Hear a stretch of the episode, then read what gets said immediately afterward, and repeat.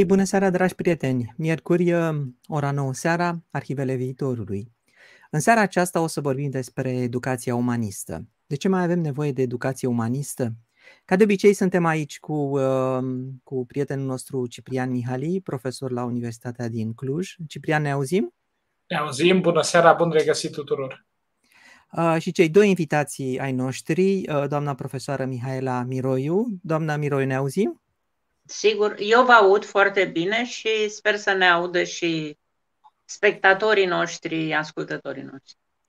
Uh, doamna profesoară Mihaela Miroiu a contribuit semnificativ la reformarea predării filozofiei în liceu după căderea comunismului.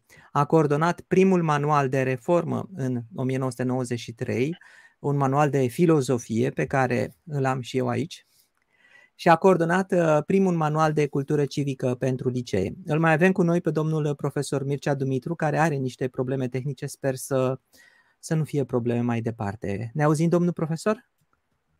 Eu vă aud foarte bine pe dumneavoastră. Acum este bine. Uh, domnul profesor Mircea Dumitru este doctor în filozofie și specializat în logica filozofică, filozofia limbajului și metafizica analitică analitica modalității. Uh, dânsul a fost rector al Universității din București și este membru al Academiei Române. Uh, ca de obicei o să-l las puțin pe Ciprian să ne introducă în subiect, iar apoi uh, revenim la invitații. Sigur, o fac, o fac în seara aceasta cu, cu foarte multă bucurie și sunt onorat să avem niște invitați de asemenea anvergură intelectuală Uh, trebuie să știți pentru aceia mai tineri dintre noi uh, și dintre dumneavoastră că Mihaela Miroiu și Mircea Dumitru au contribuit semnificativ și prin gândire și prin acțiune la reformarea umanioarelor și la modernizarea umanioarelor în, în România. Mihaela Miroiu, așa cum a spus uh, foarte bine Cristi Presură, nu este doar autoarea unui manual, este una dintre uh, persoanele care, care a contribuit cel mai mult la reformarea învățării științelor, predării și învățării științelor umane în România de după anii 90. De asemenea, este un, uh, o referință în domeniul eticii, al studiilor de gen, al filozofiei sociale și politice, uh, al filozofiei în general și uh, în această calitate a activat vreme de 30 de ani, nu? dacă nu mă înșel, ceva în jurul de 30 de ani, uh, la formarea de generații, de nenumărate generații de um, tineri învățăcei în universitățile românești. E o personalitate cu totul remarcabilă. Ne întâlnim cu Mihaela ca un arc peste timp în primele ediții din 2020 și iată în una din ultimele ediții din 2022. Despre profesorul Mircea Dumitru ar fi de asemenea foarte multe de spus. Nu vreau eu să-i prezint aici pe invitații, dar trebuie să vă spun că Mircea Dumitru este în acest moment membru al Academiei Române, este una dintre personalitățile cele mai importante ale culturii românești actuale, este, a fost ministru al educației, a contribuit cât a putut, cât i-a permis mandatul și cât i-a permis politica românească la reformarea Uh, școlii românești și este în același timp unul dintre cei mai importanți gânditori în domeniul uh, umanioarelor și al filozofiei pe care îi avem astăzi. De aceea, uh, avându-i pe acești doi invitați astăzi, într-adevăr, este un regal pentru noi, este o mare onoare, o mare bucurie să putem să pornim această dezbatere pe care am pus-o sub semnul umanismului și al educației umaniste. Inițial am vrut să vorbim despre umanism, să vedem ce mai rămâne astăzi din umanism, ce, în ce fel mai putem să gândim astăzi o esență a omului, un destin al omului, un viitor al omului, în ce fel suntem astăzi uh, cu figura umanului uh, confruntați cu niște provocări pe care generațiile trecute și istoria noastră nu le-au cunoscut până acum. Dacă e cazul să fim optimiști, dacă e cazul să fim uh, sceptici, Uh, sau încrezători sau neîncrezători în ceea ce ne așteaptă. Apoi uh, am avut șansa și privilegiul, mărturisesc, de a primi de la Mircea Dumitru uh, un eseu scris de domnia sa în, ultimele, în ultima perioadă, un eseu despre sfârșitul umanioarelor care m-a cucerit pur și simplu și m-a convins definitiv că trebuie să vorbim astăzi despre educația umanistă. Și vom face asta Uh, voi începe uh, această discuție, eu nu voi vorbi foarte mult în acest moment, voi începe uh, cu un alt text, de fapt, cu un text pe care l-am găsit într-o revistă foarte, foarte interesantă, un interviu de acum vreo 10 ani cu Remy Brag. Remy Brag este un mare filozof francez și care a dat un interviu care se numește Este umanismul pe care de dispariție? Și în mod, sigur, marile spirite se întâlnesc în mod fericit, Remy Brag vorbește și el în deschiderea acestui interviu despre umanism, despre criza umanioarelor. Criza umanioarelor, spune Remy Brag, așa cum spune și Mircea Dumitru, se află într-o, într-o pierdere de teren, într-un recul important în învățământul școlar și universitar, cam peste tot în lume, la scară mondială. Sigur, în primul rând în universitățile americane, pe care politicile europene sunt pe cale să le ia drept model universal și exclusiv, dar, spune el, trebuie să ținem cont de un aspect foarte important. Disciplinele umaniste, umanioarele, au un avantaj decisiv, enorm, unic, de neînlocuit. Ele nu servesc la nimic. Ceea ce servește este, prin definiție, servil, bun pentru sclavi. O societate de oameni liberi trebuie să placeze în vârful său artele liberale, adică ceea ce facem atunci când avem timp liber munca pe care formarea noastră, instruirea noastră tehnică servește să o facă mai, pro, mai productivă, servește ea însă și să sporească timpul liber, pentru ca în acest fel cultura să poată să o uh, ocupe și să o locuiască. Așadar, dragă Mihaela Miroiu, încep uh, cu acest uh, citat din Remi Brag, spunând, iată, umanioarele nu servesc la nimic dacă prin servit înțelegem aici simpla servitute în ce fel ne fac științele umaniste uh, și umanioarele mai liberi, uh, în sensul cel mai larg al cuvântului, într-un sens poate nici măcar politic, mai puțin dependenți de nevoile noastre. Acum, ca să fie totuși ceva mai clar, hai să vedem care sunt umanioarele, pentru că ele există, să zic așa, delimitate disciplinar, uneori chiar în stare de feudalism disciplinar, ceea ce e foarte trist. Și când vorbim despre umanioare, vorbim despre tot ceea ce nu este matematică, științele naturii și științe sociale, chiar dacă se intersectează pe aici, pe acolo, umanioarele, în special cu științele sociale. Adică vorbim despre limbă, literatură, filozofie, istorie, arheologie, antropologie, geografie umană, o parte a dreptului, Uh, studiile politice, dar nu ca științe politice în sensul uh, riguros empiric al cuvântului, despre religie, despre arte ca arte ale spectacolului și arte vizuale. Deci este o plajă uh, mare despre care noi vorbim astăzi. Sigur că probabil Mircea și cu mine vom înclina să ne referim mai mult la filozofie din cauza formației proprii, dar o încercăm pe cât se poate să dăm dreptate tuturor celorlalte care fac parte dintr-o familie pe care eu aș uh, circumscrie o următorului rost. Sunt cele care reflectă, exprimă, explică oamenii în sensul tendințelor și aspirațiilor lor, al modului lor de a exista. Uh, dă seama de existența umană pe dimensiune culturală. Au ca scop generic dezvoltarea creativității, autoreflexiei, umanismului.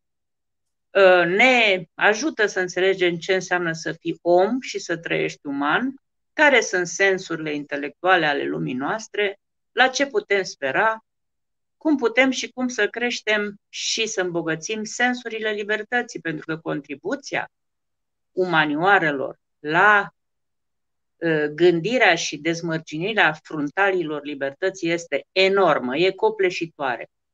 Niciodată nu s-a întâmplat ca, de exemplu, să ieși în uh, stradă și să strigi în fața uh, Parlamentului sau Guvernului uh, teorema lui Pitagora sau formula relativității, formula energiei a lui Einstein și cineva să te aresteze.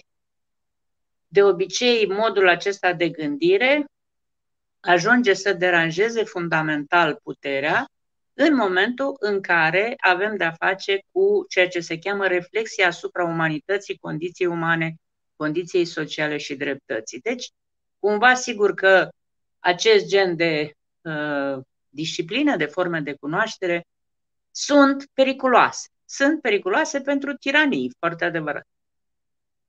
Ă, deci, voi aveți un generic acolo pe care îl folosiți pentru emisiunea voastră și care este extraordinar de înrădăcinat în ă, însăși inima umanismului, respectiv omului Leonardo, care este un homo universalis. Sigur că mie mi-ar fi plăcut, dar vorbesc prea devreme, mi-ar fi plăcut ca omul acesta să fie mai androgin sau să aibă ambele chipuri ale umanității și tocmai de aceea sunt atât de interesată în umanism și umanioare, pentru că noi, femeile, venim uh, propriu-zis în cultură și cunoaștere uh, în mod neîngrădit, neexcepționalist, de-abia în ultimii 50 de ani. Deci pentru noi interesul este copleșitor să fim parte a felului în care se dezvoltă umanioarele și să beneficiem de el. Uh, pentru că în uh, prezentarea emisiunii voi ați plecat de la, sau ați pomenit-o pe Marta Nussbaum, care cred că a fost și folosită bibliografic de către Mircea Dumitru uh, pentru lucrarea ei Cultivating Humanity, cum și de ce trebuie să cultivăm umanioarele. Mircea probabil va vorbi mai mult despre asta, pentru că este foarte important. Sigur că argumentele ei se leagă de faptul că prin umanioare transcenzi partea locală și contextuală pură, cea pe care o cunoști direct, ca să devii cetățean al lumii, că este șansa la cosmopolitism și vorbește despre tradiția cosmopolită de la stoici până la Kant, pentru că ești în stare să înțelegi multiculturalismul în contextul universalismului etic, pentru că poți să faci un studiu contextual al umanității și în același timp ea uh, respinge în mare măsură caracterul relativ destructiv al unora dintre filozofii postmoderni care zdruncină din temelii toate lucrurile despre care vorbea înainte. În primul rând, ideea de universalitate, ideea de cosmopolitism. Ei bine, Marta Nussbaum a dezvoltat o teorie într-o carte care se numește Women and uh, Women's Development uh, and Women's Development, a Capability Approach, o teorie a capabilităților, care uh, este o carte folosită inclusiv pentru politici publice. Deci, iată, apropo de utilitatea filozofiei o puternică filozofie politică în spate, care este un, un uh, ferment excepțional pentru cercetare, inclusiv pentru cercetarea locală și a dezvoltării locale, ajunge să întemeieze uh, fundamente pentru politici publice. Și ce spune ea acolo? Și aici o să vedem foarte bine ce științe ne ajută să fim oameni în sensul despre care ea discută capabilitățile de care avem nevoie să trăim viața asta sunt cam următoarele. Să știi cum să trăiești ca să-ți păstrezi viața. Și aici cred într-adevăr că științele, mai ales științele din zona biologie, medicină, etc., ne ajută foarte mult, ca și pentru a doua capabilitate. Să știi cum să-ți aperi integritatea corporală. Foarte important. După care încep alte capabilități. Să trăiești o viață cu sens. Aici, categoric, cu manioarele te ajută enorm. Să poți să-ți folosești imaginația, la fel. Să ai destulă educație încât să poți înțelege lumea și propria poziție în lume. La fel, mai ales filozofia are un rol copleșitor. Să poți să trăiești demn. La asta te ajută foarte mult și umanioarele și științele sociale să respecti valoarea egală a umanității altora. La fel, combinație între umanioare și științe sociale. Să știi să trăiești între alți oameni. Aceeași combinație de disciplină în care te formezi. Să poți să controlezi mediul și să trăiești în armonie cu natura. Științele naturii, umanioarele și științele sociale au un rol deopotrivă și, în sfârșit, să poți participa politic. Niciuna din științele uh, care sunt formele de cunoaștere considerate regine, nu dau seama de participarea politică în afara umanioarelor și științelor sociale. Deci dacă vrei să fii om întreg, trebuie să ai aceste capabilități.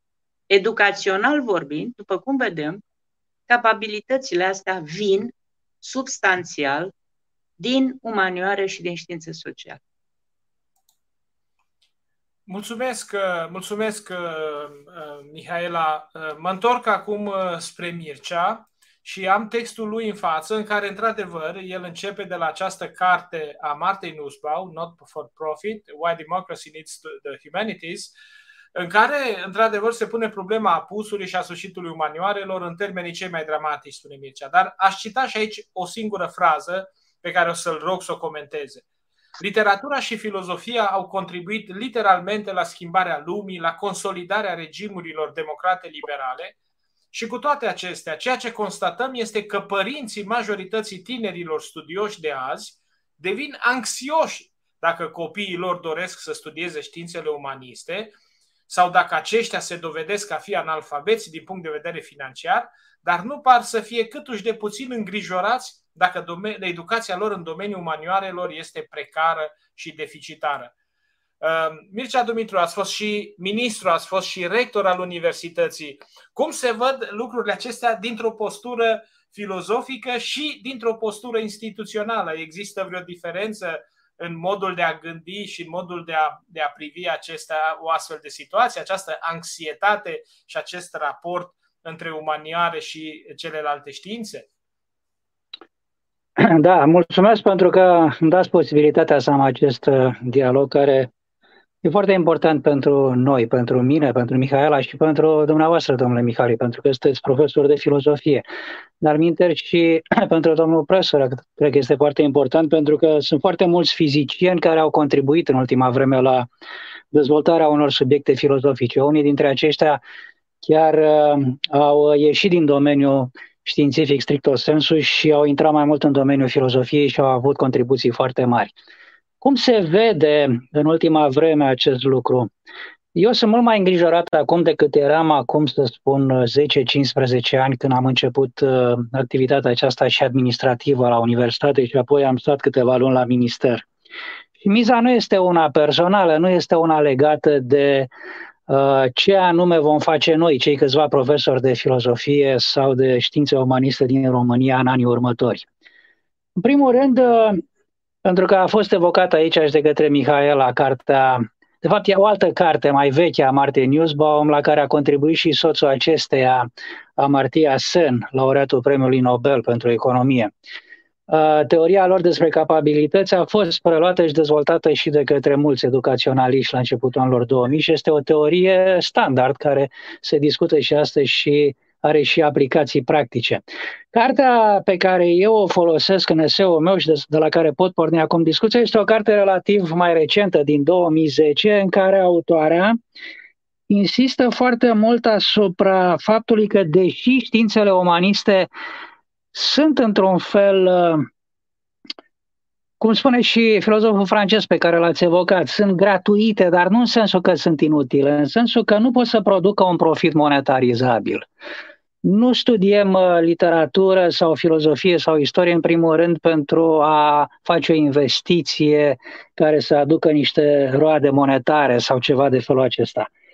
Uh, dar învățământul general și învățământul universitar, mai ales în modelul american mai vechi, care din păcate acum este din ce în ce mai mult părăsit, în care există un rol, există un loc pentru studierea literaturii comparate, pentru studierea unor idei filozofice, pentru studierea uh, istoriei, istoriei faptelor, istoriei politice a umanității. Toate acestea contribuie nu atât la informarea tinerilor, cât la formarea uh, întreagă a personalităților, cum bine a zis și Mihaela.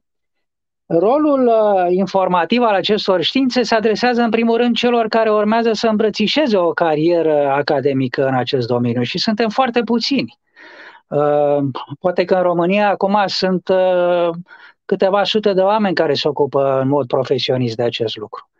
Dar uh, valoarea de, de, de formare, nu atât valoarea de întrebuințare sau valoarea monetară, dar va, valoarea de formare și de educare în sensul cel mai larg a tinerilor ca cetățeni care sunt conștienți și care sunt angajați și implicați în dezvoltarea mecanismelor vieții democratice este inestimabilă.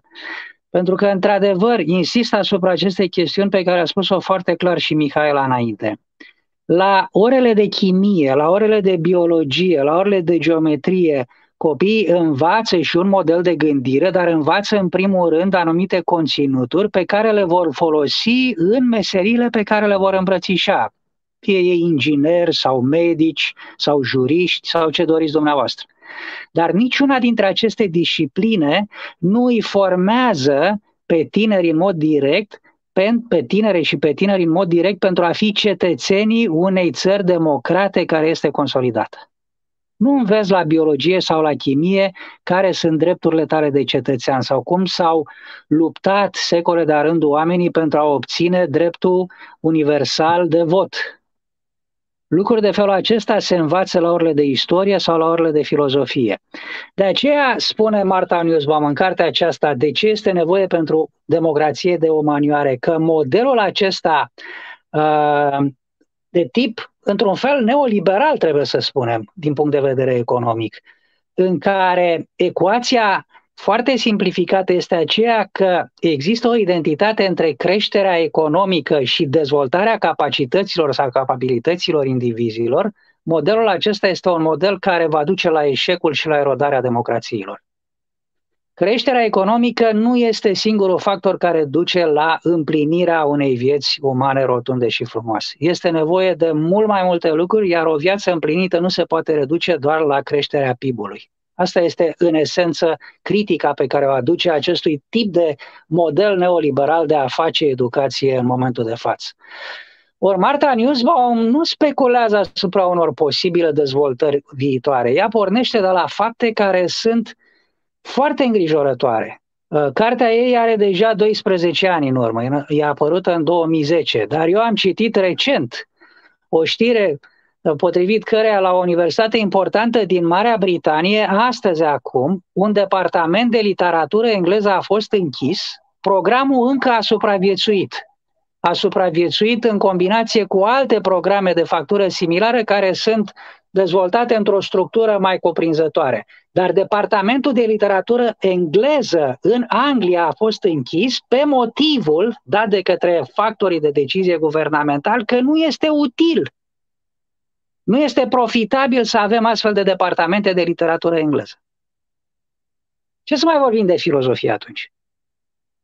Dacă un departament de literatură este închis într-o țară care are o astfel de tradiție democrată. Deci, ideea este, miza și pariul cu viitorul este ce anume se va întâmpla cu tinerii acestor societăți peste 50-100 de ani dacă nu vor mai învăța lucrurile acestea care formează ABC-ul culturilor istorice și democrate. Deci nu este o pledoarie oarecare prin care am putea spune să plâng niște profesori în vârstă de filozofie sau de literatură că nu vor mai avea studenți și nu vor mai avea ore la facultate. Nu asta este problema. Generațiile noastre vor trece. Vor veni alte generații care probabil se vor modela după alte tipare și vor merge într-alte direcții argumentul uh, Martei Newsbaum și argumentul meu al nostru pentru umanism este de fapt pentru viitorul unei, anumit, unei anumite forme de viață și anumite forme politice de organizare a societății noastre, care cred că este în pericol tocmai pentru că nu se înțelege acest lucru, că dezvoltarea socială nu rezidă doar în dezvoltarea economică. Ăsta este un aspect. Un al doilea aspect, se insistă foarte mult și oarecum legitim și la noi în ultima vreme pe ideea că trebuie să dezvoltăm acest trunchi de discipline care au acronimul STEM, care provine din limba engleză, Science, Technology, and, uh, Engineering and Mathematics. Ei bine, dacă la acest conglomerat, să zic, de patru mari discipline nu se adaugă și artele liberale, iar acronimul care a fost găsit de către niște educaționaliști britanici este foarte bine găsit și anume STEAM. De la STEM, dacă adaugi A în cuvânt și ai de la liberal arts, de la arts în general, de la umanioare, vei avea STEAM, care înseamnă în același timp și combustibil, înseamnă abur, înseamnă ceva de felul acesta. Dacă nu adaugi și artele liberale, nu ai o formație completă pentru un cetățean de plin responsabil al unei democrații. Evident, unii vor spune, dar de ce este așa de importantă democrația și acest gen de liberalism clasic? Sigur, avem alternative, vedem ce se întâmplă în alte țări. Dacă vrem să ajungem înapoi acolo sau vrem nici să nu ieșim din modelul acesta uh, uh, dictatorial de tip asiatic, este o, și asta o opțiune. Dar generațiile noastre au fost totuși legate de acest model liberal. La tot sensul, nu vorbim aici de o politică de partid liberală. Vorbim despre un model liberal clasic în care putem să punem la dispoziția indivizilor acele structuri, acele instituții care să le permită să își dezvolte talentele și capabilitățile după nevoile și după interesele și după aspirațiile proprii. Ori științele umaniste exact la asta contribuie. Nu contribuie neapărat prin conținuturi, ci contribuie mai mult prin faptul că formează un caracter. Din punctul ăsta de vedere, aș fi în dezacord cu Brag, pentru că atunci când spune că artele liberale, filozofia sunt uh, N-am reținut exact cuvântul pe care l-ați folosit, domnule Mihale, dar cred că spune ceva de genul că sunt uh, uh, lipsite de miză sau că nu sunt... Nu, uh, sunt, uh, sunt pentru timpul liber. Pentru uh, timpul liber. Ei, nu, nu cred că sunt pentru loazir. Nu sunt pentru faptul că ne simțim mai bine sâmbătă și duminica citind o pagină din Camus, din Sartre sau citind ceva Heidegger sau Wittgenstein. Sunt în primul rând pentru formarea tinerilor atunci când sunt în adolescență, când își pun marile probleme existențiale de natură etică, de natură estetică, de natura relațiilor interpersonale. Iar toate aceste probleme încă o dată nu pot fi discutate la biologie sau la chimie sub nicio formă. Nu e vocația acestor științe să dezvolte aceste capabilități. Uh, trebuie să adaug numai uh, în apărarea lui Remi Brag, care este el însuși un mare umanist și un mare cunoscător al istoriei și al filozofiei clasice. El are în vedere foarte probabil, foarte sigur de fapt, modelul grecesc de timp liber, acela al cetățeanului care devine liber pentru a se ocupa în acest timp liber de treburile cetății timpul liber în Grecia antică, în democrația antică, îi este dat numai cetățeanului, cel care reușește să se emancipeze, să se elibereze de da. povara treburilor zilnice. Deci, în acest sens, uh, efortul pe care el îl face de a se elibera de nevoi de dori și de dorințe este efortul care îi permite să se consacre nu vieții, ci lumii, cum ar zice Hannah Arendt. Da? El nu își petrece vremea uh, ocupându-se de ce mănâncă mâine, pentru că lucrul acesta este oarecum asigurat, ci își petrece timpul gândindu-se cum o să arate viața noastră împreună, cum o să fie viața noastră împreună mai bună mâine într-o societate democratică, sigur, după modelul democrației ateniene. Și da, de acord. Da. După, de, după modelul actual al democrațiilor liberale, uh, occidentale sau chiar și asiatice, pentru că există și țări în Asia care au reușit să ajungă oarecum la un astfel de, de, de model, cu particularitățile istorice concrete ale acelor țări. După acest model, nu mai e vorba doar de un grup privilegiat de oameni care se ocupă de treburile cetății. Într-o democrație consolidată, fiecare individ se ocupă de treburile cetății indiferent de ce altă profesie are. Prin urmare, nu vrem să facem o societate de filozofi sau o societate de literați neapărat, dar vrem ca fiecare om să reflecteze asupra condiției sale și să știe că atunci când decide și când urmează un curs de acțiune pentru viața lor cea mai bună, au reflectat asupra acestor chestiuni într-o manieră care este informată. Ori școala trebuie să ofere aceste modele. Școala, universitatea, etc nu discuțiile de la televizor neapărat sau discuțiile din alte medii. Școala este instituția care trebuie să ofere aceste, aceste genuri de instrumente de care avem nevoie toți, absolut toți, indiferent ce meserie avem. Da. Cristi. Uh, da, uh, domnul profesor, uh, o întrebare pentru dumneavoastră. Că a spus foarte frumos când ați povestit, ce vreți să faceți? Să avem umanioare în școli. Întrebarea este, este asta realistic? Pentru că stau și mă gândesc că ia omului o viață ca să ajungă la înțelepciune și poate tot nu ajunge. Iar programa este plină pentru că și ceilalți uh, vor să învețe copiii altceva de care au nevoie în meseriile lor. Și câteva ore de filozofie sau de științe umanioare pe uh, săptămână sunt oare ele suficiente cât să formeze un copil după ce se de pe băncile școlii? Eu cred că da. Dacă avem profesori dedicați, profesori bine formați, cu timpul alocat chiar și în uh, structura curriculară actuală, și în gimnaziu și în liceu, cred că este suficient. Important însă este modalitatea în care abordăm aceste lecții. Dacă le abordăm în maniera dogmatică, uh, a unei predici care este susținută nu de la învon aici, ci de la înălțimea catedrei către eleve și eleve, atunci arătăm orice fel de șansă pentru aceste discipline. Dacă însă problematizăm aceste lucruri, dacă le punem în discuție pornind de la experiențele reale pe care le au acești copii și care sunt interesați, toți avem aceasta, fie să avem copiii noștri, fie suntem profesori unii dintre noi, știm foarte bine că acești tineri vin cu uh, un anumit gen de autenticitate. Și e foarte greu să-i păcălești cu tot felul de formule și de scheme și de uh, clișee de tip cultural. Își dau seama imediat dacă tu ca profesor într-adevăr ești interesat de ce simt și de ce gândesc ei sau pur și simplu nu vrei decât să treacă cele 40-50 de minute să treci mai departe. Deci timp ar fi, importantă este calitatea folosirii acestui timp.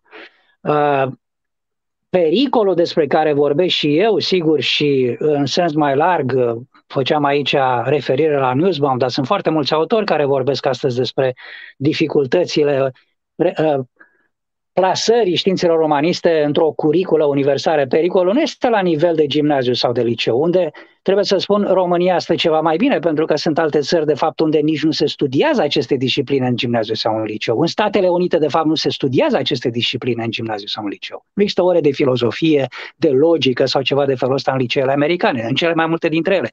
Pericolul este ca la nivel universitar, adică acolo unde ai pe tinerii care deja sunt aproape formați, să-i pierzi pentru dimensiunea asta reflexivă a gândirii socialului, pentru că nu le ofere aceste instrumente și aceste uh, surse și aceste resurse intelectuale.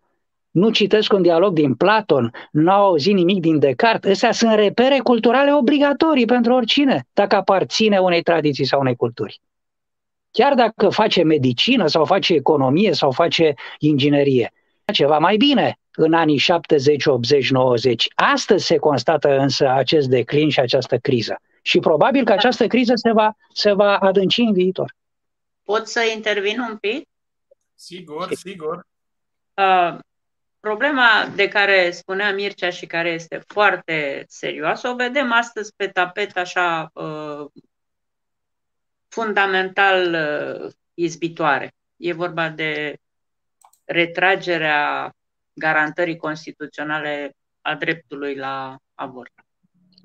Uh, oamenii, indiferent că fac sau nu fac filozofie în școală sau fac uh, discipline umaniste în școală, au problemele la care răspund aceste discipline. Și atunci, în Statele Unite, cum uh, problemele acestea ale oamenilor legate de sensul vieților, de cum trebuie să trăim, ce putem spera, s-au vărsat în altă parte un sfert din populația Americii este în așa numitele congregații evangelicals, uh, care au creat întreaga mișcare îndreptată, sigur că ele sunt nuanțate, unele sunt mai moderat conservatoare, altele sunt ultra-tradiționaliste, unele au devenit fundamentaliste și acum lovesc. Lovesc cucerind teritoriul politic. Și vor să-și impună să impună un fel de teocrație în Statele Unite este incredibil ce se întâmplă. Deci, faptul că noi eludăm aceste nevoi omenești, nevoia de sens, nevoia de explicație a propriei tale condiții, nevoia să știi pentru ce merită să trăiești, nu înseamnă că nu preiau alții. E, riscul extraordinar este că se găsesc mereu grupuri umane care, în numele unei ideologii sau unui ideal religios, vor vrea să impună tuturor celorlalți un mod de viață unic. Și dacă ceilalți n-au gândire pluralistă și critică, nu vor înțelege diversitatea umană, nu vor înțelege modurile de gândire și tiranii vor reuși. Asta este foarte clar. Dar vreau să mai aduc niște argumente care nu sunt legate în sine numai de această excepțională vocație a umanioarelor de a sprijini Uh, libertatea de a crește frontaliile libertății, pentru că dacă noi ne uităm la evoluția gândirii filozofice care a încurajat democrația, vom vedea că uh, îndrăzneala de a spera că vor fi liberi mult mai mulți oameni, că vor avea acces la autodezvoltare mult mai mulți oameni, înainte să existe în realitate, uh, a existat în filozofie. Kant este în sensul acesta absolut exemplar. Dar mai există și alte argumente care țin de faptul că dacă uh, facem un învățământ axat doar pe științe pozitive și științele naturii, uh, ne subminăm și pe tehnologii, subminăm lucruri fundamentale. La ora actuală, după cum bine știm, cea mai mare parte a uh, muncilor pe care oamenii le fac, a profesiilor la care au acces, tind să fie înlocuite pe calea mașinilor, inclusiv a mașinilor de calcul, a algoritmilor, care rezolvă munci care altădată însemnau foarte mult timp. Rămâne o sferă, respectiv munca emoțională și munca de îngrijire pe care mașinile nu pot prelua. Dar în același timp, ca tu, ca persoană, să ai valoare pe piața muncii de acum încolo, vorbesc în special despre generația tânără actuală și tânără următoare, nu mai ajunge deloc să fii o mașinărie care gândește algoritmic. Este absolut obligatoriu să fii format creativ și imaginativ. Pentru că creativitatea se adapă din imaginație, iar imaginația se hrănește cu literatură și artă. Și în această lume în care mașinile preiau muncile, cum am zis, e mult mai prudent să ai capacitățile creative dezvoltate, nu doar gândirea algoritmică și memorizarea, nu doar modul tehnic de a trata lucrurile. S-ar putea să nu-ți folosească la nimic profesional vorbind aceste discipline.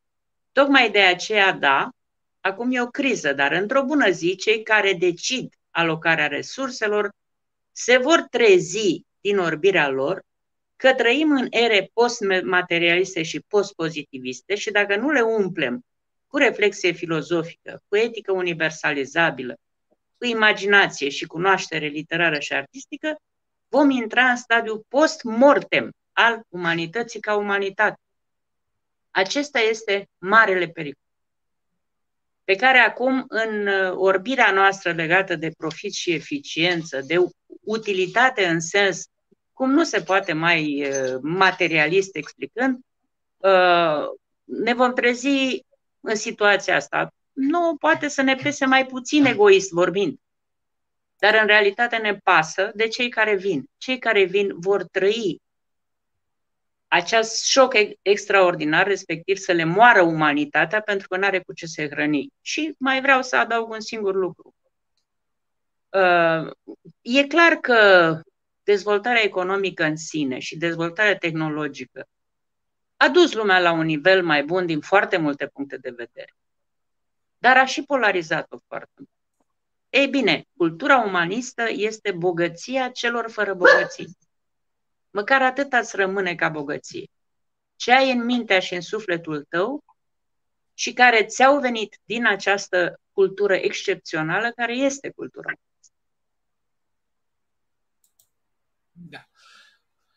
Mă întorc uh, o clipă spre Mircea Dumitru și la această relație uh, pe care o cercetați și la care reflectați de mulți ani de zile între științele umane, între umanioare, filozofie și știință pe de altă parte. Uh, sunteți un promotor al filozofiei analitice și al logicii, așadar sunteți format și educat la școala științei și aveți o pasiune pentru ce înseamnă cunoașterea științifică, frumusețea ei, și mai departe. Dar în același timp uh, uh, trageți un semnal de alarmă privitor la riscul pe care îl induce o abordare unilaterală. Sigur, poate că ar fi interesant să vorbim un pic mai încolo și de ce înseamnă riscul pe care îl induce o abordare unilaterală doar în domeniul științelor umane, dacă așa ceva este de imaginat, da? Și care ne-ar împinge rapid înspre ideologii și alte polarizări, așa cum a spus Mihaela uh, Miroiu. Dar din perspectiva pe care, uh, pe care o dezvoltați și o apărați, uh, spuneți așa, că această aspirație epistemică a științei care se duce ea însăși uh, și care este atât de încrezătoare în propriile sale predicții obiective, închide posibilitatea sau închide pentru noi spațiul acesta pentru valori umane, pentru subiectivitate, pentru emoții și pentru gust artistic. Și de aceea apărați această dublă dimensiune a științelor umane, aceea care are o, aceea teoretic speculativă a studiului adevărului acestor științe și dimensiunea morală. Cum se împacă, cum funcționează aceste două dimensiuni ca să putem să explicăm celor care ne urmăresc ce înseamnă această dimensiune speculativă în raport cu adevărurile științei? Cum se situează filozoful în raport cu știința? Cum se situează uh, Um, um, cel care vine din domeniul istoriei sau al literaturii în raport cu știința, încă o dată, în această perspectivă pe care o numiți teoretic speculativă și care este, după aceea, probabil că Mihaela va dori și ea să intervină, dimensiunea etică în povestea asta. Pentru că mi se pare că trebuie să punem un accent foarte, foarte important pe, pe această dimensiune etică ce, care adeseori nu face decât să încerce să ajungă din urmă lucruri care deja se întâmplă fără să aibă capacitatea de a le uh, configura sau de a le uh, parametra uh, în, în timp real. Da, întrebarea este extraordinar de interesantă și cred că porniți și faceți referire la câteva dintre argumentele și ideile pe care le prezint în acele seu pe care vi l-am transmis, sfârșitul manualelor cu semn de întrebare. De ce avem nevoie? e un text care m-a cucerit și găsesc acolo multe Da, da. Mulțumesc. Uh, înainte de a vă răspunde direct sau de a încerca să schițez un răspuns, pentru că simt că ne deplasăm puțin de la discuția despre modelul școlii către rolul mai general pe care trebuie să-l aibă filozofia în dialog cu științele, cu tehnologia, cu celelalte forme de cunoaștere. Aș vrea să spun că uh, semnalul de alarmă pe care îl trage Marta Newsbaum sau discuția pe care o purtăm noi aici nu au ca presupoziție un model utopic ideal despre școală, despre universitate. Poate că unii vor spune că sunt paseist, că am ceva uh, nostalgic în legătură cu felul în care au fost odată liceele, școlile, universitățile și cum sunt ele astăzi. Și, într-adevăr, să spunem, acum 100 de ani nu erau atât de masificate universitățile. Numărul celor care intrau la Universitatea din Viena sau la Universitatea din București era foarte redus în raport cu populația de studente și de studenți pe care o avem acum în România sau cu atât mai multe în alte țări din Occidentul Europei. Deci există, fără doar și poate, un progres pe linia aceasta a democratizării educației și a învățământului superior. Dar modelul acesta de școală în care exista o integrare între învățământul umanist și învățământul științific era un model real. Aduceți-vă aminte ce spune Heisenberg despre anii formării sale în liceul german. Heisenberg a studiat limba latină și limba greacă și era un suficient de bun cunoscător încât să citească dialogurile lui Platon în limba greacă deși el nu studiase la Universitate Istoria Filozofiei Grecești, era doar pe baza cunoștințelor pe care și le dobândise. Sigur, vorbim de Heisenberg, nu vorbim de un intelectuare care, vorbim de un om extrem de inteligent și cu o putere mentală formidabilă. Dar în general, la nivel mediu sau peste mediu, orice tânăr se forma în felul acesta în liceul german și se formează probabil și acum în linii mari în liceul german în felul acesta, mult mai armonios și mai echilibrat. Ne uităm cum arăta Universitatea din Viena în anii 20. Vestitul cerc de la Viena care aduna la oaltă oameni de știință care aveau și preocupări artistice, literare.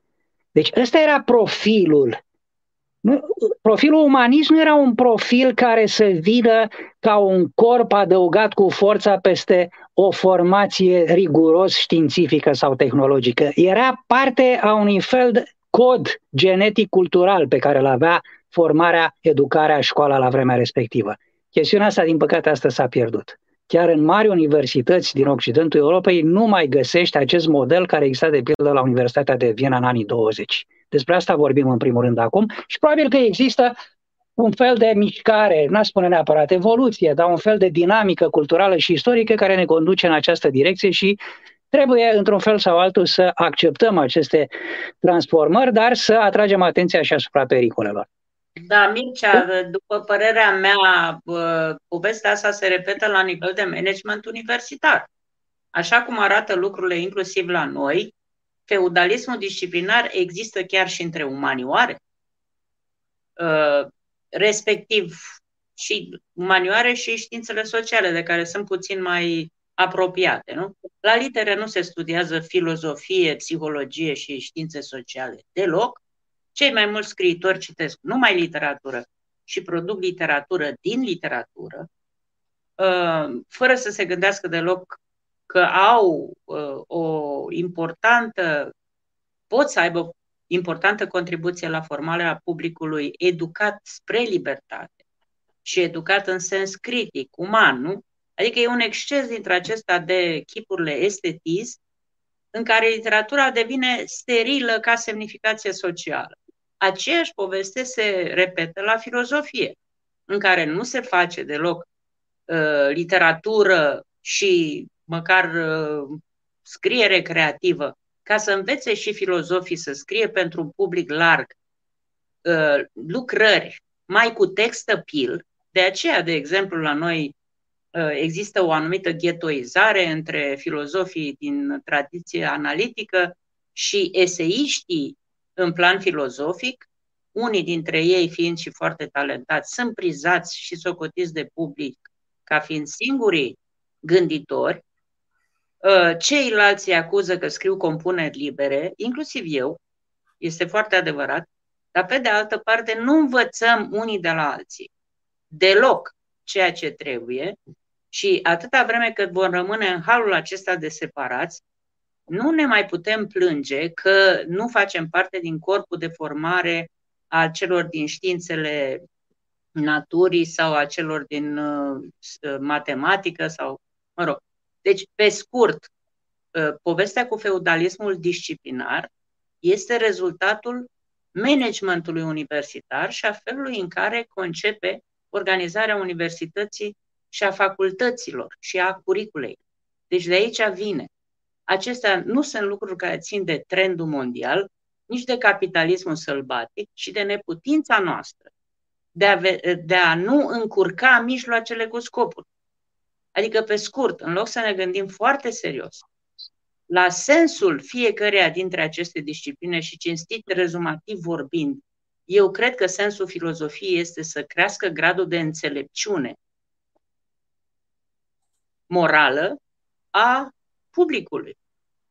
Sigur, și gândirea critică intră aici, intră și gândirea pluralistă, intră faptul de a putea să înțelegi moduri foarte diferite de gândire, dar până una alta, cel puțin pentru consumatorii de filozofie din afara specialiștilor, ei s-ar simți foarte bine ca filozofia să le furnizeze o cale către înțelepciune.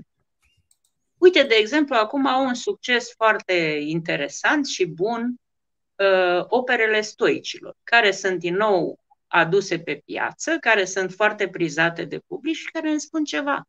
Deci dacă oamenii aceia au putut să scrie acum două milenii uneori două milenii și mai bine, pentru un public care trăiește în 2022. Noi de ce nu putem? Noi de ce nu da, putem aici, să...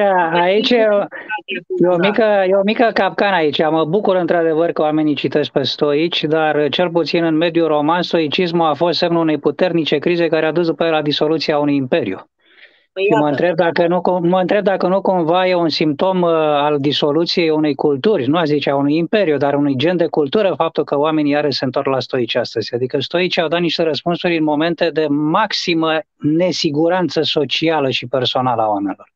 Asta e adevărat. Atunci s-a dezvoltat stoicismul roman, într-o perioadă, bun, după aceea, sigur, oamenii au găsit altă formulă spirituală, creștinismul este cel care a preluat. Dar la început stoicismul era destul de convergent cu, cu formele de creștinism care erau cultivate în Roma. Dar uh, pentru filozofii antici, mă rog, pentru contemporanii stoicilor, implicarea filozofului în cetate era de la sine înțeles. Da. Asta e o temă nu importantă, da. Nu existau, ca să zic așa, autarhii, grupuri autosuficiente care își urmăresc numai uh, cantitatea de citări și cantitatea de publicații.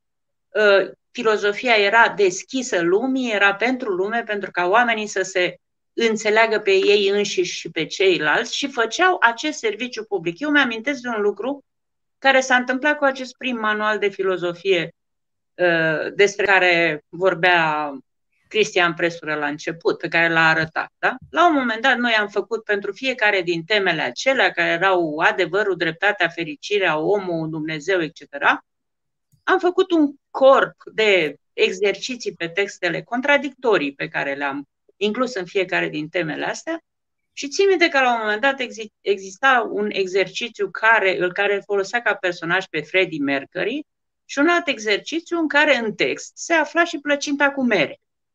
Și în revista de filozofie am fost dramatic criticați cei trei autori pentru trivializarea filozofiei. Și când am întrebat, măi, ce este trivial? Păi cum puteți să înjosiți filozofia la nivelul unor exemple cu Freddie Mercury și plăcintă cu mere? Răspund, uh, dar zic, bun, ok, și explicații-ne și nouă, din ce ar fi trebuit să dăm exemple? Era și Isaac Asimov în exemplele alea cu science fiction, etc. Păi cum din cine să dați? Din Platon. Și am zis, bun, Platon, când dădea exemple în dialogurile sale, la cine se referea?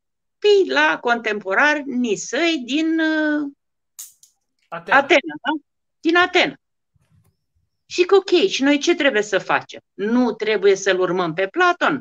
Sau trebuie doar să-l cităm pe Platon? Adică sunt și nonsensuri care vin din prostiile pe care le facem noi. Și eu pot să dau și alte multe prostii pe care le facem sistematic, ci pe care nu le depășim și pentru care publicul, contribuabilul, că ne plătește contribuabilul, poate să pice într-o oarecare suspiciune. Măi, ăștia la ce ne folosesc, nu? Uh, de la atacurile interne pe care le fac uh, aceste discipline prin intermediul deconstructivismului, postmodernismului exagerat, etc., promovând ideea de post-orice, până la atacul umanismului și ideea de post-umanism, pasul este foarte ușor și ideea de destructurare a universalității la fel de ușoară. Asta nu a venit de la matematicieni, a venit de la noi, nu? De la noi. Faptul că uh, filozofia are înclinații foarte ancilare, bastă în genunchi în fața științei, bastă în genunchi în fața teologiei, bastă în genunchi în fața politicii. Nu se poate face filozofie în genunchi cu credibilitate și cu un interes public foarte serios. Apoi, avem o gândire întoarsă foarte mult cu privirea în spate, spre trecut. Uite, îți spun un lucru, uh, Mircea, care știi că e uh, ai toată admirația mea și sunt fericită că ești și vicepreședintele Academiei, tocmai de aia încep să ai putere să poți îndrepta ceva. Ce scrie la intrarea în Academia Română? Ă, cu o reclamă luminoasă. Academia Română este în slujba națiunii. În primul rând, mă rog, ideea mea e că Academia trebuie să fie în slujba științei și culturii, iar la ora actuală idealul național fiind rezolvat, trecem la idealul european. Adică, pe scurt, trebuie să ne uităm la cei care vin. Trebuie să ne uităm la vremea noastră și la vre- să pregătim vremea care vine ca mod de gândire. În momentul în care ne repliem și tot plângem după trecut și că lucrurile nu stau cum au stat, ă, pur și simplu ne pierdem. Categoric zicea înainte Ciprian, ă, ceva legat de etică. Păi vă poate spune, de exemplu, și Adrian Miroiu, ce priză extraordinară poate să aibă la liceeni care îl cheamă să discute probleme de etică aplicată, despre avort, despre eutanasie, despre suicid, despre cuplu, despre sexualitate. Ei, lucrurile astea ă, de care oamenii au nevoie, de care adolescenții care se formează au nevoie, nu există la oferta noastră intelectuală. Și asta este extrem de trist, adică pe scurt. Ori uh, procedăm de așa natură încât oamenii să înțeleagă foarte bine că au nevoie de noi, ca filozofi, ca literați, ca antropologi, ca istorici, ca ce vrei, ori dacă nu, riscăm ghetoizarea în care în mare parte existăm, facem specializări foarte înguste. Uite, să vă dau un exemplu, că noi ne plângem că suntem în disoluție cu manioarele. Ei, suntem în disoluție și cu formația științifică, pentru că, de exemplu, ă, știu sigur de la oameni foarte bine informați din domeniu că în următorii 10 ani vor dispărea în masă profesorii de fizică și chimie. Pentru simplu motiv că în loc să facem specializări mixte, specializări plurale, care să includă, de exemplu, fizica împreună cu chimia, măcar pentru profesorii de la gimnaziu, de care, și lucruri de care e foarte mare nevoie, sau de la liceu, noi ținem neapărat la acest feudalism disciplinar. Deci, ă, una este ce atacuri ne vin din afară și altceva este atacurile pe care nu vrem, dar ni le. Ă, deci ne subminăm singuri cu toate poveștile. Și asta este extrem de important. În plus, nu contestăm deloc ce înseamnă, care e scopul educației în ă, școala generală și în liceu. De ce există o fetișizare absolută a matematicii și a limbii române care se termină inclusiv la bacalaureat în 1968? Adică, pe scurt, ă, eu cred că prima noastră datorie nu este să ne mâhnim și nici să ne văicărim. Prima noastră datorie este să îndreptăm această stare de fapt care ne subminează din interior. Da, nu știu dacă domnul profesor Dumitru vrea să răspunde sau să spună ceva. Da, da sigur. Și o reacție la ce a spus Mihaela, cu care sunt uh, de acord, cred că în tot ceea ce a spus. Sigur că modul în care prezentăm lucrurile poate să aibă un caracter mai personal, dar caracterul obiectiv al conținutului ideilor este același. Uh, dar și ca răspuns la întrebarea lui Ciprian de puțin, uh, puțin mai devreme, la care nu am ajuns să, să dau un răspuns final, pentru că m-am abătut puțin vorbind despre liceul uh, german din anii 20 sau Universitatea din Viena din anii respectivi. Este într-adevăr o hibă a învățământului românesc, vorbesc de cel universitar, nu mă refer aici la cel gimnazial sau liceal acest gen de monospecializare foarte îngustă. Uh, și când vorbim despre specializare, sigur, există și o anumită presiune obiectivă, pentru că progresul cunoașterii duce către această specializare din ce în ce mai îngustă. Trebuie să vă spun așa într-o scurtă paranteză că astăzi, în filozofie ca atare, sunt uh, menționate, sunt listate, ca să zic așa, deși nu prea îmi place cuvântul ăsta, barbarismul ăsta, 100 de subdiscipline. La Congresul de Filozofie care a avut loc, Congresul Mondial de Filozofie care a avut loc acum câțiva ani și s-a uh, organizat la Beijing, unde au participat aproape 8.000 de oameni, în programul Congresului erau 100 de secțiuni. Vă garantez că niciun filozof, oricât ar fi el de, de uh, polimat, oricât ar fi el de enciclopedist, nu poate să acopere astăzi literatura nici măcar cea de bază în cele 100 de subdiscipline ale filozofiei. Gândiți-vă câte subdiscipline sunt în fizică sau în chimie sau în biologie, uh, în științe care au uh, o vechime și un parcurs uh, academic impresionant de 300-400 de ani. S-au dezvoltat mult mai puternic decât filozofia în ultimii 2000 de ani, să zic. Dar ideea aceasta că poți și că trebuie să faci la licență un singur subiect, fie el filozofia sau sociologia sau literele, împiedică, de fapt, o formare complexă a tinerilor și a tinerilor. Ori în Universitatea Americană, așa cum o știm noi din anii 70, 80, 90, era o obligație, adică așa erau formate și structurate cursurile și programele, încât la nivel de licență era obligație pentru studenți să urmărească un subiect principal și un subiect complementar. Nu puteai să iei o diplomă de licență doar în filozofie. Trebuia să faci filozofie cu altceva, cu fizică, ca diplomă minoră sau cu psihologie, după cum, de-al minter, nu puteai să faci doar fizică, trebuia să mai adaugi un alt subiect, psihologia, sociologia sau ceva de felul ăsta. Deci, în Universitatea de tip american, asta am apreciat întotdeauna, această preocupare care la nivel de licență să nu se continue ideea aceasta a unei hiperspecializări. Specializarea se produce la nivel de master și finalmente la nivel de doctorat. Acolo te specializezi, acolo devii specialist într-un anumit domeniu sau subdomeniu foarte restrâns, la doctorat, nu la nivel de licență. Ori la noi se întâmplă exact pe dos. Noi atomizăm sau feudalizăm, cum spune Mihaela, la nivel de licență, în timp ce masteratul devine din ce în ce mai ușor, uneori este un simulacru de studiu avansat, iar doctoratele, în fine, știm cum sunt, nu mai vorbim de plaga da, plagiatului sau ceva de felul acesta. Mărturisesc că regret dispariția științelor din curicula de, din curicula de filozofie.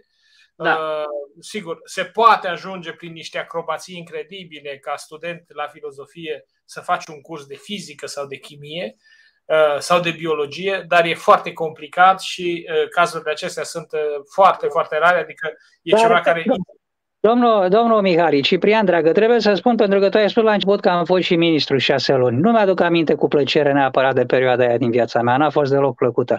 Dar am făcut câteva lucruri și spre sfârșitul mandatului în decembrie am reușit să obținem o hotărâre de guvern prin care universitățile au posibilitatea reală să organizeze la ciclu de licență astfel de programe într-un domeniu principal și un domeniu complementar.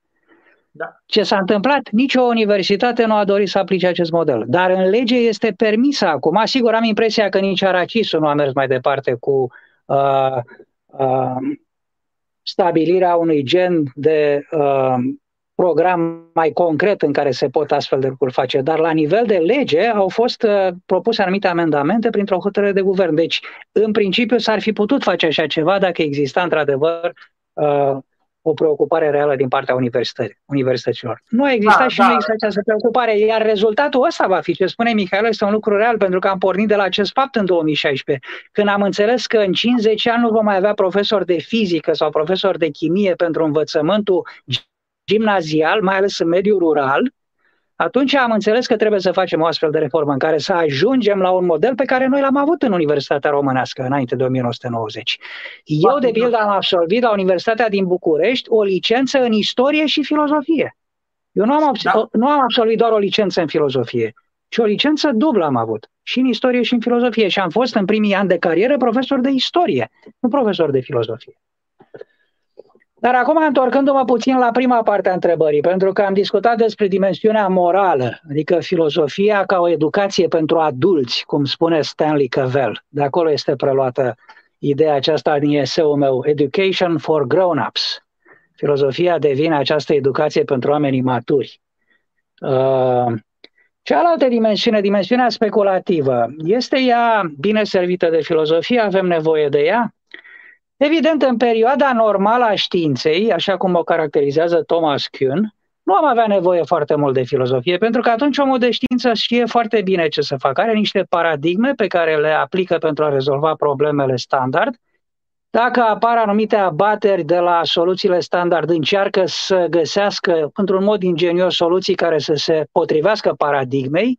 Când se acumulează foarte multe rateuri de felul acesta își pune problema dacă paradigma este suficientă sau dacă nu cumva el sau ea nu sunt în stare să aplice paradigma să rezolve problema. Oricum, în limitele științei normale, prea mult nevoie de filozofie nu prea este. Când ai nevoie de filozofie? Atunci când știința normală nu mai funcționează, în momentele de criză paradigmatică și mai ales în trecerea de la o paradigmă la alta. Ori anumite lucruri pe care eu le-am studiat recent și scriu acum mai multe eseuri pe care sper să le adun într-o carte, arată că există chiar de la nivelul oamenilor de știință o anumită insatisfacție cu privire la acest model strict o sensul cantitativist de a explica orice. Și în primul rând de a explica experiența umană sau conștiința umană. Asta era aspectul din eseul meu la care ai făcut referire. Deci atunci exact. când îți spui problema cum explici în paradigmă biologică sau psihologică anumite aspecte ale conștiinței umane sau ale psihologiei umane, toate modelele acestea de tip computațional par să lase un rest important pe din afară, care este experiența trăită. Dacă nu vrem ca experiența trăită să fie gândită strict o sensul subiectiv și idiosincratic, dacă vrem ca aceasta să fie obiect de investigație științifică, atunci avem nevoie de un concept mai larg de știință. Și foarte recent, un filozof foarte interesant britanic, Philip Goff, a scris o carte care se intitulează Eroarea lui Galilei, care spune că probabil Galilei era pe, pe deplin conștient când a spus că ecuațiile fizicii pot să capteze doar anumite proprietăți ale obiectelor, mișcarea lor, relațiile dintre ele. Dar alte proprietăți importante și reale, în primul rând, tot ceea ce ține de subiectivitatea umană, nu pot să intre în acest gen de știință. Sunt aceste lucruri importante, fără îndoială că da. Vorbesc astăzi într-un mod relevant oamenii știință despre ele? Nu. Cine vorbește despre aceste lucruri? Filozofia. Prin urmare, filozofia ar putea să fie acel gen de partener la discuție prin care îi scoatem pe oamenii de știință din zona lor de confort. Și eu aș putea să pun prin soare acum, o prinsoare culturală, că în 50-100 de ani se vor discuta aceste lucruri, în primul rând, de către oamenii de știință și nu de către filozofii care în momentul de față le introduc în discuție și par să fie oarecum veniți de undeva de pe Krypton. Adică oamenii de știință se uită la ei ca la niște uh, figuri foarte interesante, dar foarte ciudate în același, în același timp. Gândiți-vă ce s-a întâmplat acum 100-150 de ani cu criza din fizică idei care mai întâi au fost uh, uh, discutate în medii filozofice, mai mult speculative, ca după aceea să fie, de fapt, preluate și instru- instrumentate și instrumentalizate de către oamenii de știință. E, lucrurile acestea se întâmplă periodic, se întâmplă ciclic, pentru că știința nu este niciodată completă și, în primul rând, acum ceea ce nu poate să cuprinde este acest aspect foarte important al vieții noastre. Mihail a vorbit despre el într-un alt sens, care este aspectul care ține de sens, de semnificație și de valoare. Vrem ca discursul despre valoare să fie unul reductibil subiectivist? Nu. Eu vreau, eu, eu sunt destul de obiectiv și obiectivist și în materie de etică. Cred că există judecăți morale care sunt obiective, în același fel în care am judecăți geometrice care sunt obiective. Nu vreau să spun că etica este la fel de universalistă cum este geometria. Nu asta vreau să spun, dar judecățile care fac distinția între bine și rău nu sunt doar judecăți de gust pentru mine. Eu am nevoie de niște standarde mai tari ca să spun că Putin este un personaj malefic și rău în istorie, sau că Stalin și Hitler au fost niște criminali, sau că Ceaușescu a fost un criminal. Și asta nu ține doar de o chestiune idiosincratică a mea. Cred că există niște standarde obiective după care putem judeca aceste acțiuni. Prin urmare, toată zona asta care ține de semnificație, decizii, valori, experiență umană, subiectivitate, Cel mai obiectiv etc., dintre standarde Te rog. N-am auzit ce ai spus, Mihaela. Da, cel mai obiectiv auziți sau uh, avem în Da, acum, acum te aud. Acum te da, aud. Cel acum mai te aud. obiectiv dintre am zis că cel mai obiectiv dintre standarde în orice fel de etică, cu pretenții universaliste, indiferent că are o sorginte într-un din oricare dintre marile monoteisme, dar și în eticile laice, este regula de aur. Tratează-l exact. pe celălalt așa cum exact. ți-ai dorit să fii tratat. Exact. În, ă, după care putem să complicăm cu Kant, care îl face și autoreflexiv și nu, da. și nu te lăsa tratat pe altul, așa cum, mă rog, Uh, în condiția de, de în care aceea, de aceea, de aceea, pentru mine, nu e zona mea și nu vreau să intru într-o zonă în care nu pot decât să emit niște judecăți care sunt mai mult sau mai puțin opinii, sigur, informate, dar nu sunt un specialist. Pentru mine, feminismul este, în primul rând, o formă de umanism. O formă în da, care este, este dezvoltată demnitatea unei, a mai mult decât de jumătate din specia umană. E o formă Mircea, de umanism. Eu îi spun, eu, definirea mea scurtă a feminismului este umanist cu femeie inclus. Da. Așa este. Foarte bine. Da. Adică deci, cealaltă să, parte să, care n-a să, închei, să, închei puțin, să închei puțin argumentul meu ca să îi dau răspunsul până la capăt lui Ciprian. Deci ideea aceasta că filozofia ar fi doar, cum să zic, o bijuterie pe care vrem să o portăm sâmbătă sau duminica, mi se pare că nu face dreptate filozofiei pentru că rolul ei real este mult mai mare și mult mai important. Și sunt momente în dezvoltarea cunoașterii în care e realmente nevoie de filozofie pentru că abia învățăm să punem întrebările. Abia învățăm să punem întrebările. De ce nu vedem, de ce pierdem această perspectivă? Pentru că știința normală este o întreprindere foarte puternică. Și conservatorismul legitim din omul de știință și din om în general ne împinge să mergem cât putem mai mult pe paradigmele care sunt deja receptate și acceptate. Dar în momentele de criză puternică ne dăm seama că nu avem altceva rațional la îndemână decât să ne uităm la filozofie, să vedem care sunt uh, rețetele, care sunt schemele de gândire, care sunt argumentele pe care le oferă filozofii. Și atunci vedem că, într-adevăr, se discută pe picior de absolută da, egalitate. Just, just, foarte just. Dragii mei, uh, uh, putem să continuăm această discuție foarte mult timp de acum înainte. Avem un public... Avem întrerupere. Da, avem mici întreruperi, uh, s-ar putea să fie mici laguri pe, pe rețea, să sperăm. Dacă vorbim mai încet așa ardelenește, poate că ține și rețeaua. S-au dilatat toate cablurile de la caniculă uh, între noi, între București, Sibiu și Cluj și Eindhoven. Uh, suntem, iată, patru în patru locuri, trăiască totuși tehnologia care a făcut posibil această întâlnire mirabilă între noi. Sunt câteva întrebări, sunt mai degrabă niște comentarii pe care ni le-au adresat cei care ne urmăresc în acest moment și aș dori foarte, foarte rapid, în ultimele minute ale întâlnirii noastre, să preluăm două sau trei comentarii pe care le fac uh, urmăritorii noștri și să vă dau cuvântul pe scurt, uh, să le oferiți uh, niște răspunsuri așa cum și-ar dori să, să le primească.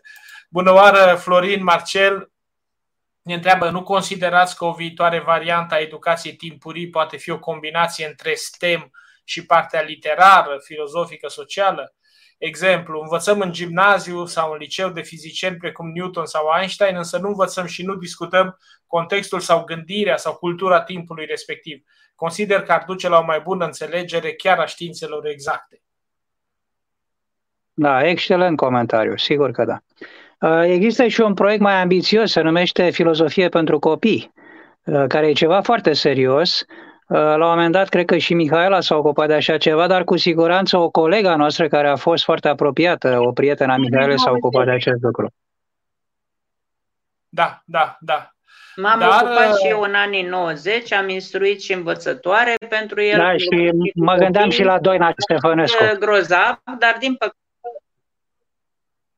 da, Doina Ștefănescu a continuat după ce eu am lăsat-o. Da, da, da. Mă rog, uh, am intrat în altă fază. Și da. există da, la Cluj, Mihaela, copii... Mihaela, Frunză, Mihaela Frunză la Cluj se ocupă de acest lucru, are un program foarte interesant, iar la Universitatea din București, Marin Bălan, colegul meu, se ocupă de asta. Deci, într-adevăr, aceste idei pot fi introduse într-un mod care să fie ușor de asimilat și acceptat de către copii, chiar dacă sunt idei foarte complicate. Și poate că nici nu e vorba de o și filozofie în prelungire, în prelungire chiar de către adulți. Exact, exact, nu, exact. crede-mă, uh, eu am ajuns cu Atenție, se pleacă de la niște povești, povești pur și simplu, dar povești care au și sensuri filozofice adecvate vârstei copiilor. Eu am ajuns, uh, n-ai voie tu ca profesor să le spui nimic, decât să-i ajuți să meargă pe o cale. Păi, mie mi-a ajuns o clasă a treia, de la uh, o explicație newtoniană a timpului, treaba pleca efectiv de la o poveste cu de ce nu se întorc frunzele în copac, pe scurt, de ce nu e reversibil timpul și pe urmă au ajuns singur la întrebarea ce este timpul și l-au pus întâi în ceasuri, deci l-au substanțializat. Și până la urmă au mers spre ideea că în ceasuri l-a pus ceasornicarul care l-a luat din capul lui, adică au ajuns la o variantă kantiană de explicație de m-au lăsat mută, începuseră să mă plictisească uh, elevii ăia mai mari și făcutul filozofiei sistematice când am văzut câtă ingenuitate trăiește în acești uh, copii, în oricare dintre copii, dacă au uh, calea potrivită pe care să din care să scoată singur filozofia. De fapt, faci cu ei o maieutică excepțională și uh, îi cucerea, efectiv îi cucerea. Au fost copii care au fost marcați pe viață de povestea asta.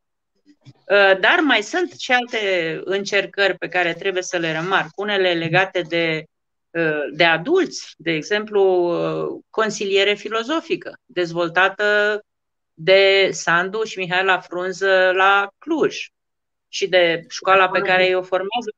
Și de colegii de la Timișoara, unde există un master de consiliere filozofică la Timișoara, da. E cafeneaua filozof sau alte tipuri de întreprinderi care fac filozofia uh, mai aproape de publicul non-filozofic, cum e cafeneaua filozofică pe care o coordonează Dana Jalubeanu la București sau chiar și, sigur, cu un format puțin mai hibrid, că include multe umanioare, școala paleologu. Deci, ă, una e să fim sau nu de acord cu diverse tipuri de orientări și asta e, alta e să nu spunem, eu cel puțin să nu spun că am tot respectul pentru acest tip de antreprenoriat, unul cu consecințe financiare sau pur gratuit, cum e cazul vostru. Ce să spunem? Voi faceți un serviciu public excepțional amândoi, Uh, sigur însoțiți de oamenii care vă pot ajuta, dar da, noi ne punem în serviciu public în fel și chip. Voi o faceți într-un mod strălucit și sunt foarte mândră de, de amândoi și de tot ceea ce ați făcut. Deci fiecare încearcă într-un fel sau altul să aducă filozofia mai spre cetate. Din păcate, e vorba de o minoritate.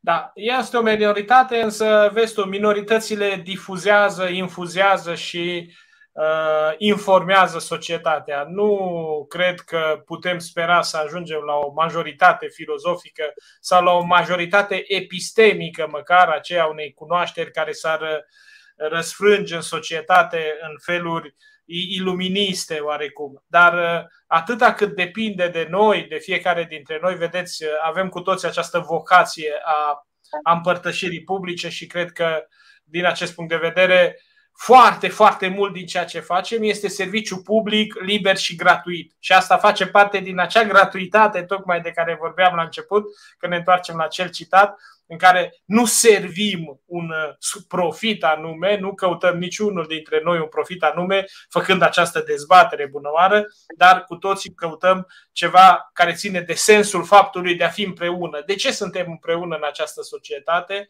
Ce ne ține la oaltă? Da? Uh, pentru ce merită să stăm împreună? Pentru ce merită să ne gândim la un viitor pe care să-l avem împreună? Uh, v-aș mai pune o întrebare, dacă mă îngăduiți foarte repede. Domnul Rareș Bogdan, altul decât acela, ne întreabă Înțelegem importanța uh, științelor umaniste, dar care considerați că sunt motivele pe care, pentru care nu sunt studiate cum trebuie? Cred că emisiunea a răspuns în mare la această, la această chestiune. Nu știu dacă doriți să adăugați uh, uh, vreunul uh, un comentariu la această. Eu cred că, cred că o problemă internă a modului în care sunt formați viitorii profesori de filozofie, să spunem, îi știm mai bine pe aceștia, dar și de istorie, literatură, de către universitățile mari din România care au programele acestea, pentru că nu toate universitățile au aceste programe. Modul în care îi formăm nu este complet pentru că nu le dăm și instrumentele didactice și pedagogice necesare. Adică acel masterat didactic care a fost așteptat atâta timp și care abia acum începe cu greu să se formeze, nu i-a deprins pe uh, uh, absolvenții noștri care îmbrățișează cariera didactică să înțeleagă că aceste discipline care le predau nu sunt discipline oarecare în care performanța rezidă în câtă informație și-au însușit elevele sau elevii. E foarte greu să faci o lecție bună de filozofie sau de istorie, dar ea este mult mai motivantă dacă, încă o dată, dialogul acela este foarte viu și pornește într-adevăr de la întrebările și de la preocupările și de la grijile reale ale elevelor și elevilor, nu de la programa analitică pe care trebuie să o preda profesorul. Deci aici este un întreg mecanism, o întreagă uh, mecanică a, a școlii care conduce către patternul acesta, tiparul acesta în care vrem să le transferăm, să transferăm neapărat informații. E adevărat că totul se organizează în felul acesta, pentru că avem după aceea examene de bacalorat sau examene de capacitate în care asta se testează și evident că atunci elevul dorește să se formeze în felul acesta. Dar atunci se ratează de fapt una dintre misiunile foarte importante ale lecțiilor de științe umaniste.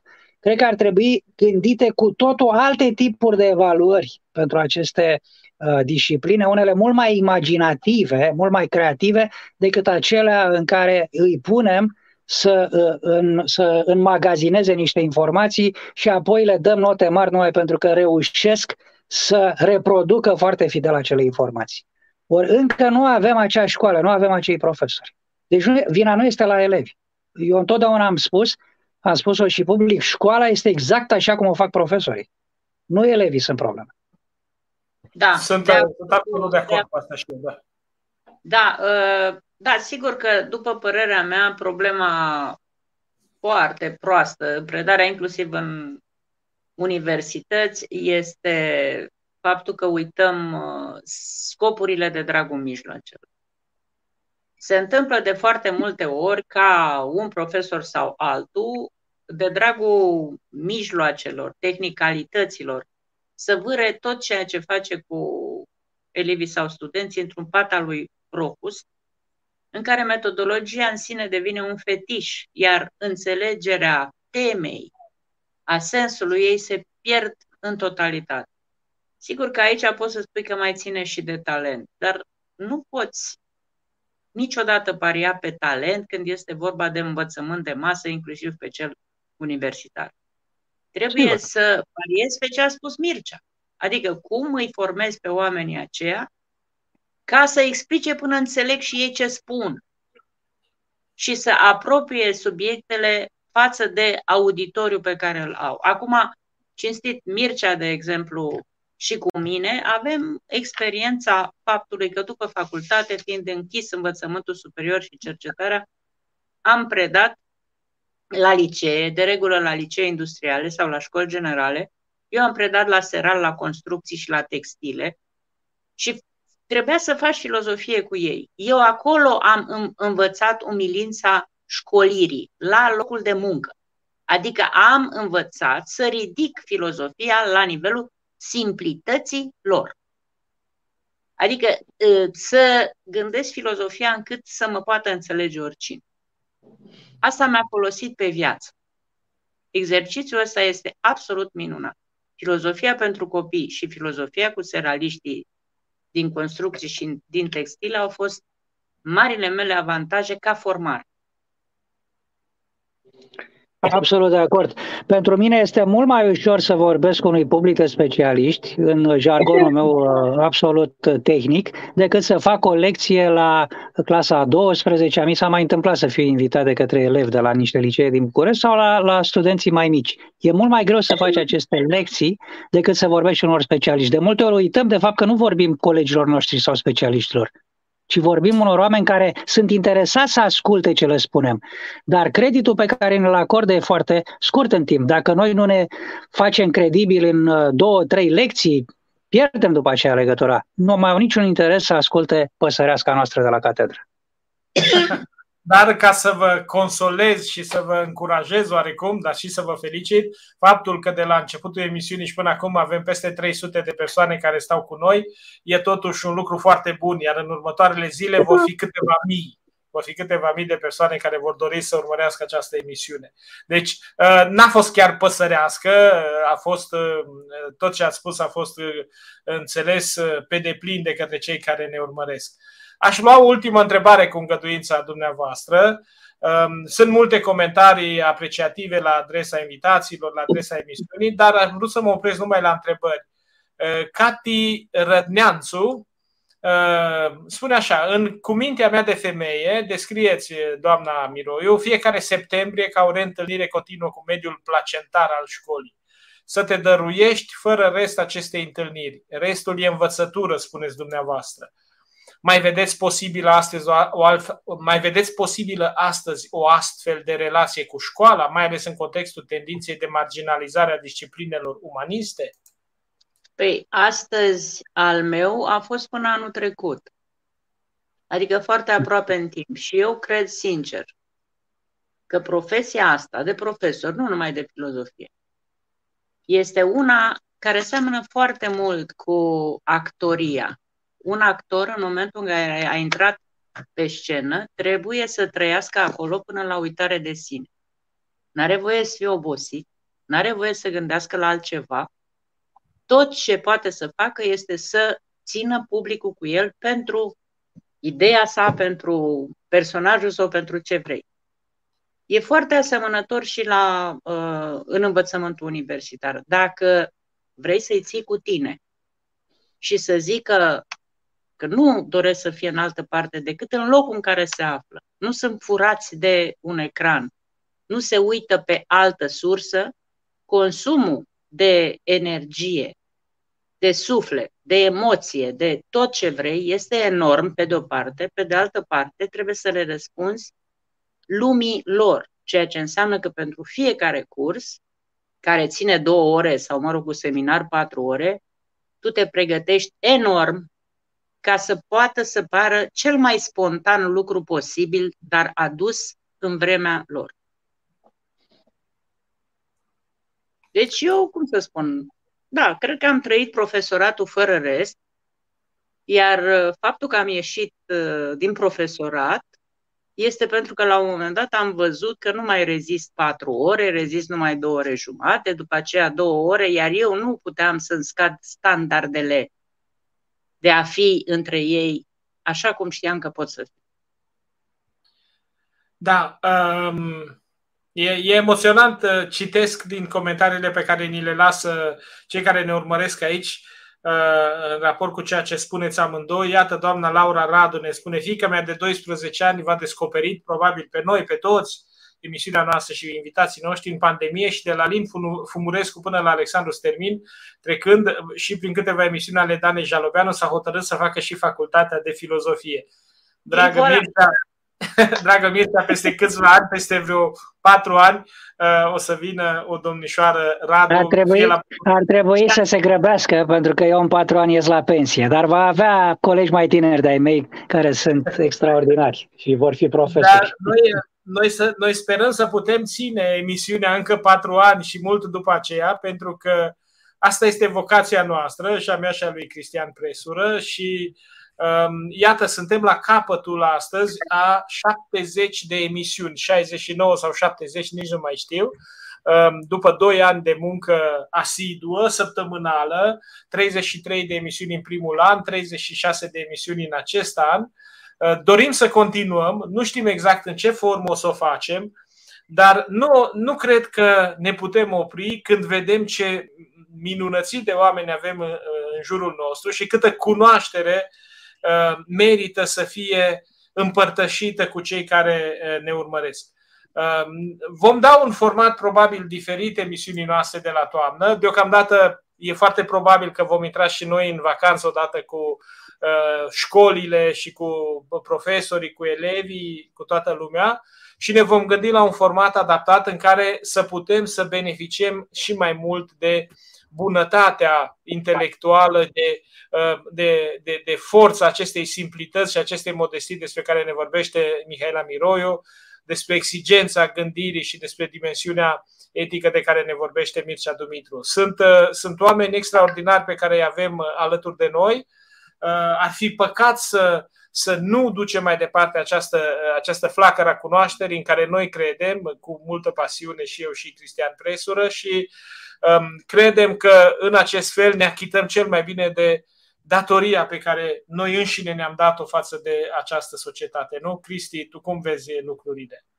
Da, aș vrea să le mulțumesc invitațiilor și uh, totuși să anunț că mâine uh, voi avea o întâlnire cu Ada Rosetti în uh, întâlnirea noastră deschis la cercetare, deci pentru cei care sunt astăzi și mâine seară de la ora 9.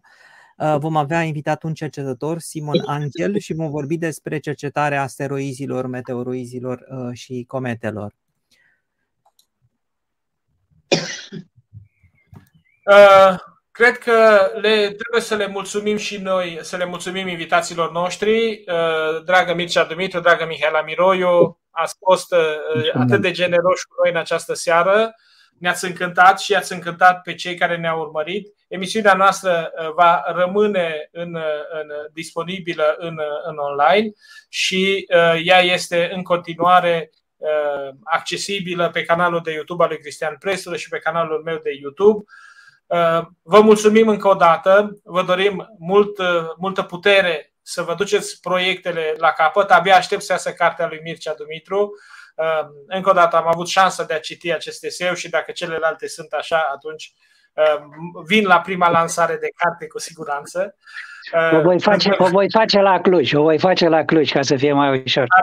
Foarte bine, abia aștept, poate, poate reușim să mai stabilim niște întâlniri cu, cu ceilalți colegi ai noștri de la universitate, cu toți cei care vă, uh, vă, vă îmbrățișează și vă cultivă așa cum meritați pe, pe amândoi.